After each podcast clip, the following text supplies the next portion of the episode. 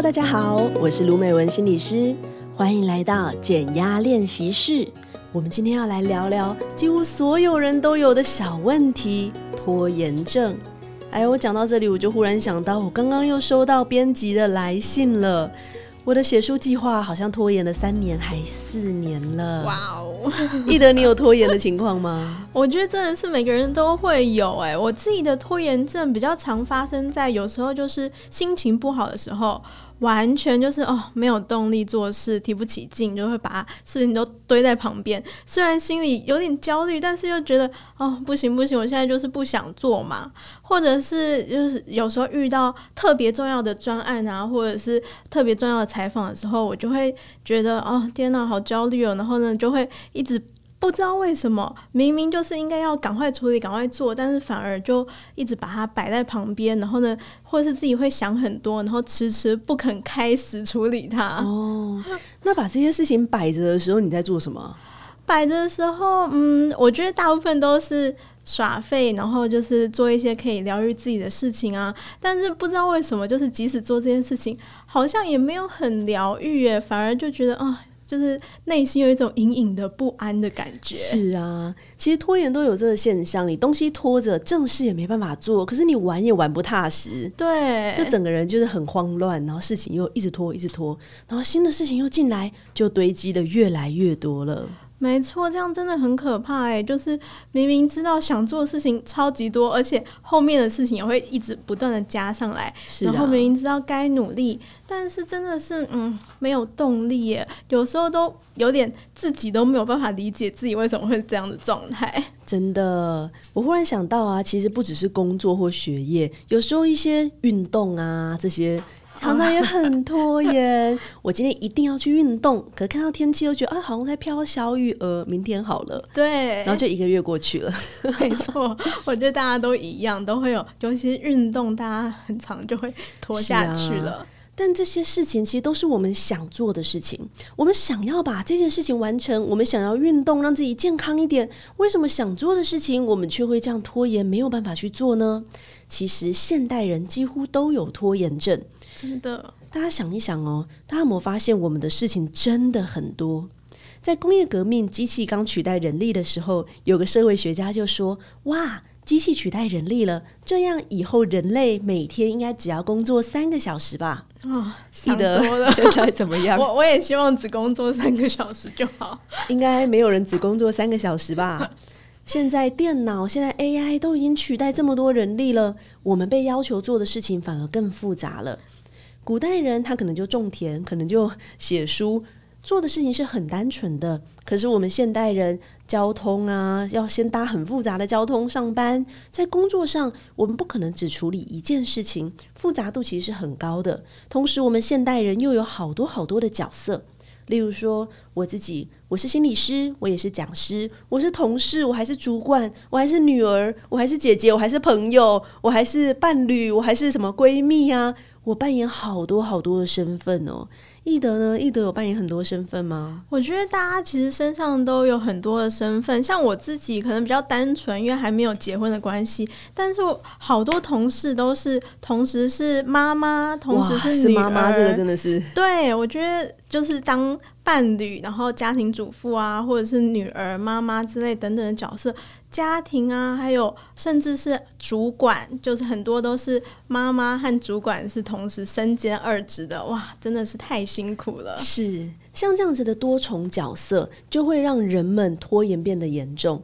因为多重角色的任务是不一样的，我们在做不同的事情是需要切换的。我现在是一个工作者，我现在是一个主管，我现在是一个女儿啊，要处理妈妈什么手机又怎么样不会用啊？对，其实是很多不一样的身份。那在这样子不同的情况底下，我们其实一直需要切换、切换、切换，过程中就会损耗非常非常多的能量。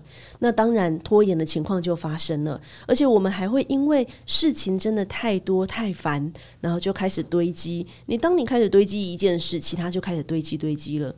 我常听到我的个案说，好想要变成一个自律的人，好想要很有效率啊，每天几点起床，什么事情都按部就班。但现实是，就算你可以做好每一件事情，旁边的人的事情还会不断的袭来。就像你会骑车或开车吗？我不会耶，不会，我都是坐大众运输工具。哦，那真是幸好，省一份心。对，不管你走在路上多么的守交通规则，或是你骑车或开车多么的靠谱，路上都还是会有三宝冲出来啊。没错，这就像我们平常的事情，不管你把事情规划的多好，同事的事情就会冒出来，家人的事情就会冒出来。所有的事情都会打乱你的步骤，真的，我觉得这很有感，因为就是比如说你把自己的事情全部都安排好之后，啊，嗯、主管看到你，哎，你做好了，那我这边还有一个任务再继续交给你，或者同事说，哎，可不可以请你帮个忙？既然你都已经忙完了，然后又想说，天哪，整个后面的进度全部被打乱。是啊，所以这种多重的身份，多少复杂的事情，它就会打乱我们的节奏，所以拖延就出现了。嗯、我们原本都规划好了，那拖延就。它会让所有的事情就一件一件往下拖，所以这个多重身份，我觉得大家是可以去观察一下，你到底扮演了多少的身份？那你扮演的这些身份角色，你会不会又要求自己每一个角色都要做到一百分？例如说，你可能同时还在学习一些什么，你会觉得我要当个好学生，我要当个好同事、好主管、好女儿、好妈妈，哇！好累，真的是太疲惫了。你有没有可能去整理一下自己的角色跟身份？那每个角色跟身份，我们可以分多少的时间精力去分配一下，而且要合理的分配，不然全部都堆在一起，你只会觉得自己每天都很拖延。那再来，除了刚刚我们讲到非常多的角色跟身份以外，拖延还有一种原因是因为标准太高了。哦，就是有有一种完美主义的感觉吗？是很多人拖延，以为自己是因为哇，我太懒了，所以我一直拖延。嗯，事实上不是。如果你懒，你就不会觉得自己拖延了。你懒，你就直接躺下了，呃，直接躺平。是，而且你懒，你耽误到的是别人的事情，你自己不会觉得怎么样，你会觉得哇，生活很棒。哦，所以就是因为他自己对自己标准很高，才会觉得说啊。自己不应该拖延，但是拖延了。没错啊，像易德刚刚你觉得应该要做什么，应该要做什么，觉得自己好拖延，这就是因为爆棚的责任感呐、啊。哦，然后又希望把事情做好，所以才会收集一大堆资料啊。对，好像这样说，好像觉得自己还蛮有责任感的、哦。是，而且当我们想把事情做好，像刚刚奕德有讲到，想要收集好多好多的资料，想要把这个事情做到尽善尽美，对，想要把这个事情做到不会出错。没错。你可能以为这是理所当然的，但实际上已经超标了，是吗？没错，标准很高。标准很高的人有一个特性，就标准很高的人会觉得没有啊，我没有标准很高啊。但不知道为什么，其他人好像标准真的蛮低的耶。对，就会觉得哦，其他人好像就觉得，哎，怎么事情做到这样子就可以了？自己会觉得很纳闷，这样。是，所以标准很高的人经常会有拖延症，因为标准很高的人对于一件事情的完美要求是非常过度的，而且他还不觉得自己要求很完美。那在准备的过程中，就会希望啊，我希望一下做好就一定要一百分，做到九十九分、一百分我才要端出来，我不能接受六十分，我不能接受八十分。可是你同时有这么多的事情在做，又同时刚刚讲到我们刚刚讲到的角色。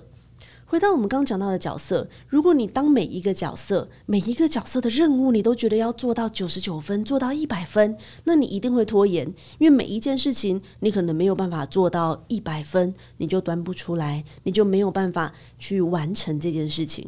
我觉得这好像是一个不可能的任务，诶，就是对于完美主义者来说，他没有办法把，就是比如说六十分的。菜就这样子端出来，所以他就会一直摆在那里，一直端不出来，然后给自己更大的压力，然后还会一直花时间去做，想着怎么让它变得更好、更好、更好。那如果你是标准过高的拖延呢？通常都还会伴随自我批判。哦，觉得自己怎么怎么这样子都做不好，没有办法好好的完成这些事情。像标准过高的拖延症患者啊，常常会有这样子的自我批判的声音哦。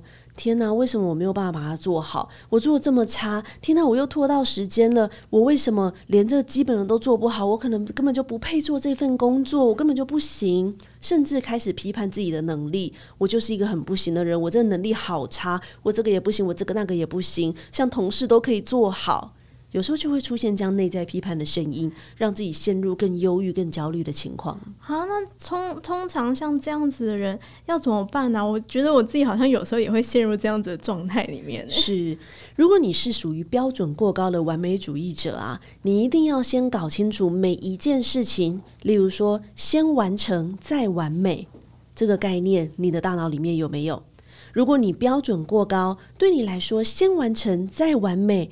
这个想法，你要每天、每天、每天都对自己重复，先求有，再求好的。没错，因为我们在学生时期，我们的任务很单纯，常常很多标准过高的完美主义者都是那种学生时代很认真在完成作业啊、完成报告啊，在时间内交出来，大不了做不出来，我多熬两个夜我就做出来了。可是学生时代太单纯了，等到我们工作以后，任务变得很复杂，我们再也没有办法用多熬两个夜就做出来。就开始变得没有办法接受自己，为什么我会做这么烂的东西？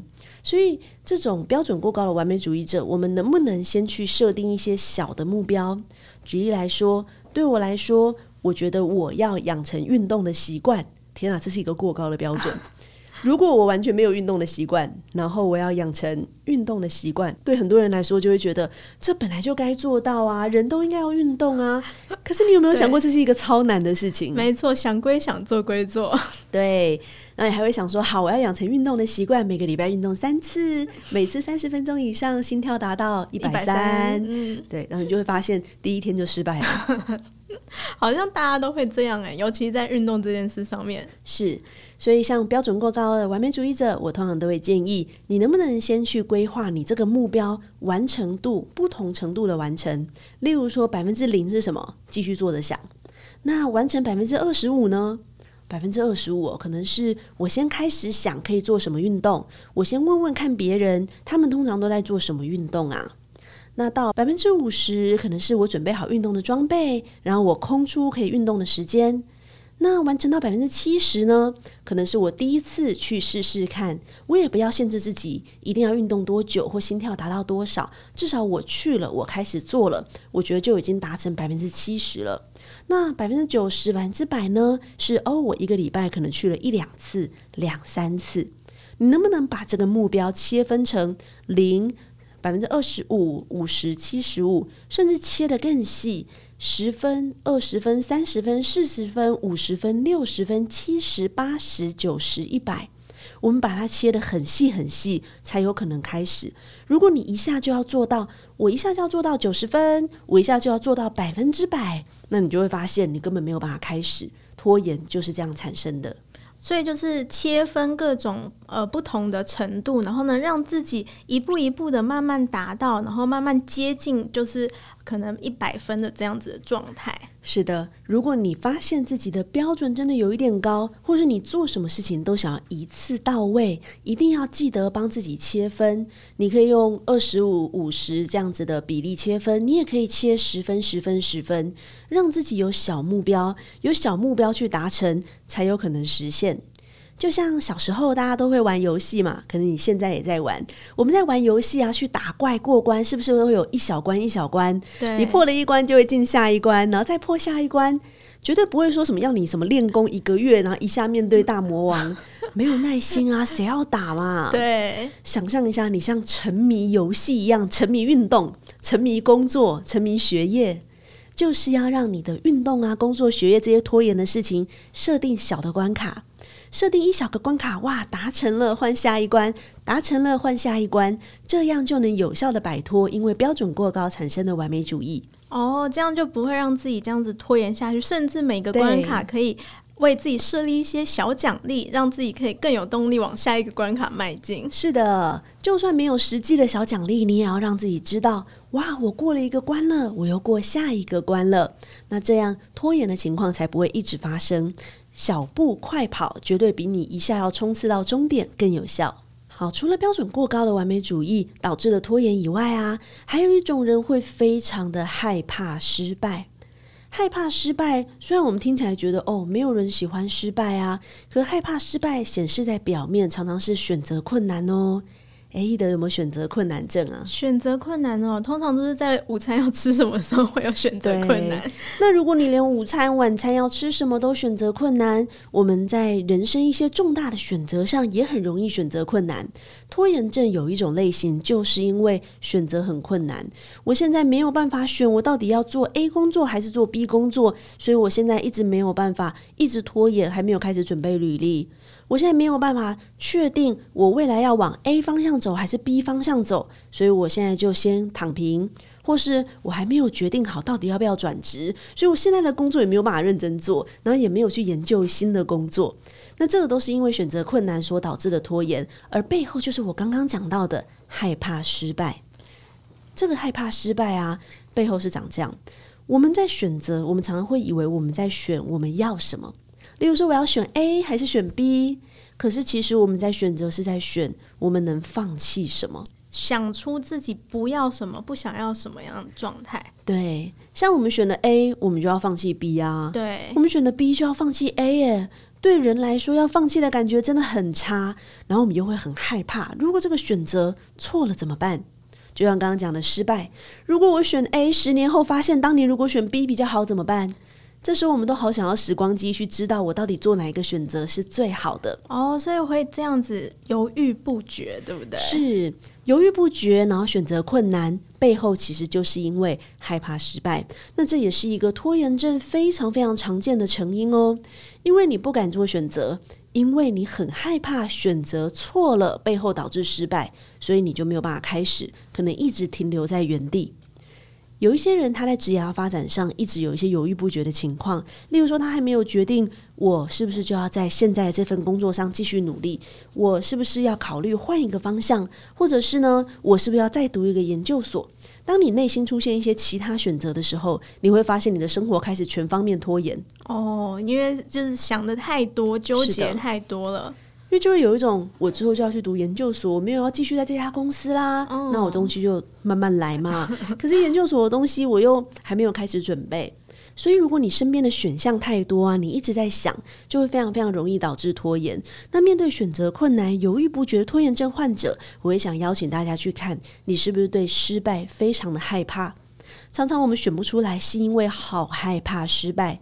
常常我们拖延着不开始，就是因为我好怕开始了，我做了选择之后失败了。可是我如果不开始，就不会失败耶，就是没有办法承担那个失败的后果，对不对？对啊，我就继续拖着不要开始，我就不会面对失败。我只是好困扰，我继续问你说：啊，你觉得我要这样还是那样？啊，你觉得我这个案子应该往哪个方向做？你只要不开始，就不会面临失败了。可是终究是要面对的呀。是的，有些人就拖着就拖着，船到桥头自然沉，就沉下去了。所以我通常非常不建议大家拖着拖着就沉了。如果你发现你是因为害怕失败，所以没有办法做选择，没有办法确定下来，然后开始做的话，我们要来看看失败到底是什么。在我们成长的过程中，我们其实是好害怕失败。失败了，就像考差了一样。我想要去一家学校，但没有被录取。我好想要进一家公司，可是这家公司没有邀请我去面试，我好挫折。那这个挫折有让你真的毁天灭地、家破人亡，真的是完蛋了吗？其实是没有的。对，大多数我们面对的失败事件，你可以去想一想，你是不是也好好的坐在这里了？终究船到桥头自然直，不会就是没有想象中的这么可怕。是我们面对的失败事件啊，其实是跟我们想象中不一样。哦，所有的失败都是这样。我原本预期我可以进这家公司，但是没有，所以这叫做跟我的预期不一样。跟我的预期不一样，它是失败吗？其实应该说叫做失望。我的预期，我的期望是这样，但是没有。我好失望哦！失望跟失败，我们常常搞混。失败是真的完蛋了，再也没有机会了。失望是什么？失望是跟我想的不一样，跟我预期的不一样，但是我能够承受。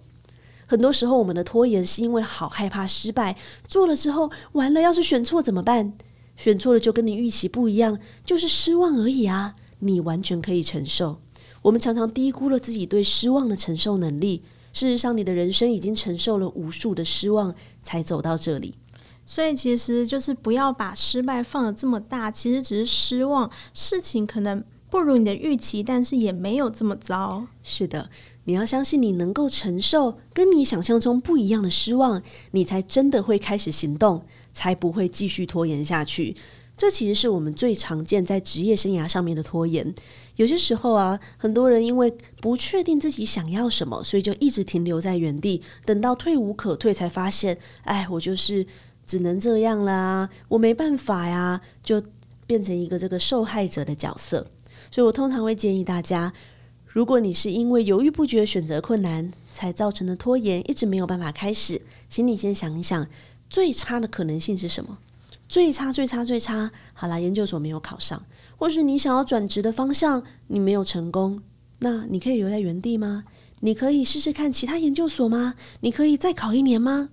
我们试着想最差最差的可能性是什么？能不能承受？你会发现，其实你是可以的。做好最坏的打算，然后再来面对这一切。除了做最差的可能性的想象，我们还要去想最好的可能性是什么？很多人就会说：“哈，哪有？哪会那么顺利？”没有关系，我们想的最差的公平一点嘛，我们也要想最好的。最差的可能性是：天哪，没有学校录取我。那最好的呢？哇！每一间学校都录取我的，天哪！我要选哪一间呢？啊，好像是另外一个烦恼了。好，那我们想的最差，那想最好之后，我们再来想最合理的可能性。最好跟最差，我们取一个平均值来到中间。其实根据统计，你人生里面遇到大大小小的事情，好跟坏，最后会趋于平均嘛。所以中间这个可能性才是最有可能的可能性。所以想到最差的可能性，想最好的可能性，请你再想一个最有可能的可能性是什么？那当你在犹豫不决、选择困难的时候，试着想这三种可能性，可能就会让你比较愿意前进，比较可以勇往直前，承担这个失望了。哦，所以其实全部都把就是利弊权衡都考量清楚之后，你自己心里会比较有底，然后面对就是未来的事情的时候，也比较不会这么焦虑、犹豫不决，然后呢，让自己做好这个心理准备就可以了。没错。那像我们刚刚有分享两种最主要的拖延，例如说因为多重角色，然后标准太高，所以导致事情没有办法去做。那另外一种呢，就像刚刚讲到的，害怕失败，所以没有办法做选择，没办法去做。那这两种不同的拖延类型呢，我们也都给出相对应的解答。可是有一些伙伴还是会说啊，可是我好像每一次都会一直陷入拖延，每一次都会陷入后悔，耶，这就是属于拖延的循环，恶性循环是。什么叫拖延的恶性循环呢？拖延的恶性循环就是，诶，你每一次都想，下次我绝对不拖延了。我好像有时候也会这样子想，诶，你的脑袋里只要常常出现“下次我绝对不拖延了”，这就是属于拖延的恶性循环。哦，为什么是拖延的恶性循环呢？因为拖延的恶性循环就是你一直在重复一样的事，每次拿到一个任务或是要做决定的时候，你都一直想说：“啊，怎么办？”好，我这次一定要早点开始，我一定要赶快开始。我对这个计划有宏大的想法，我一定会早点开始做的。然后随着时间的推移，你想，嗯，还有时间，呃，应该还可以啦，还可以啦，时间还够。然后时间继续过，你就想说，糟糕，嗯，是不是时间快要不够了？然后再来想说，完了，怎么会没有时间？最后你在赶工的时候，再一直责怪自己，为什么我要这样？为什么我这么糟糕？那如果你陷入这个拖延的循环，我通常都会比较建议啊，你要去看在什么点最容易让你停留。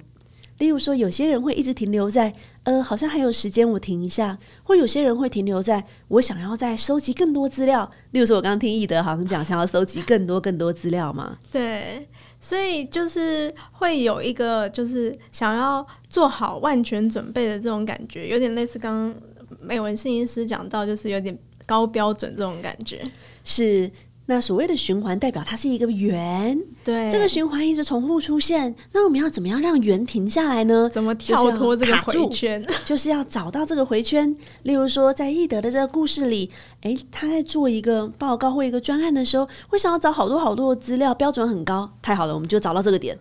就是在前期的时候，就觉得我要再做更多，再做更多，好像时间还有，可是我还是想做更多。这就是他拖延的症结点。哦，就找到这个症结点。对，这个就是拖延的关键。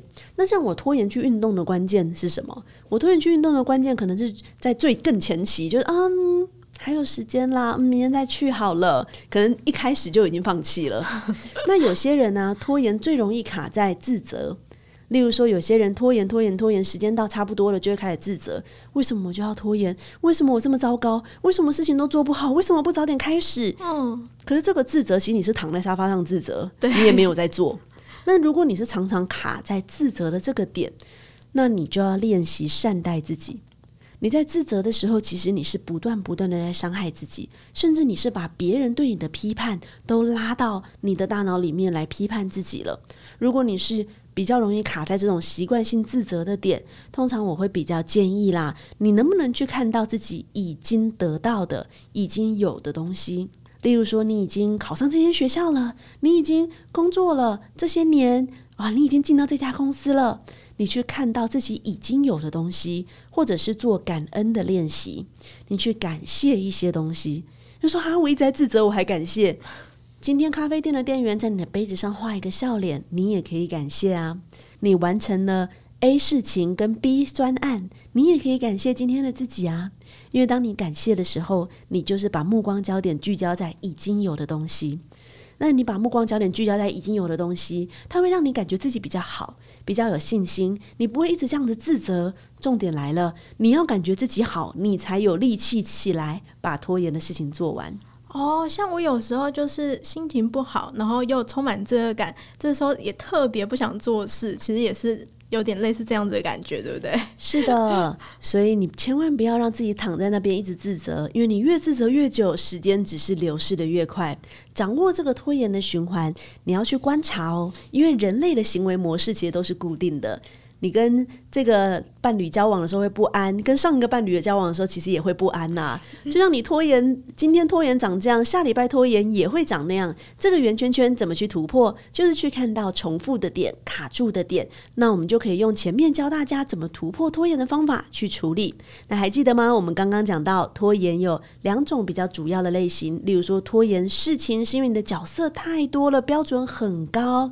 那如果你标准太高，记得开始设定小目标，百分之十、百分之二十、百分之三十，一步一步，每次完成给自己回馈，一步一步走向充满动力的人生。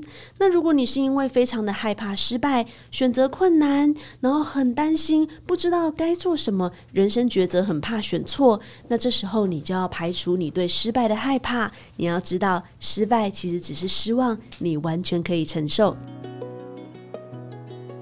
那经过今天，希望大家都能够摆脱拖延症，都可以走到自己理想的人生方向。那减压练习室，我们下次见，拜拜。拜拜。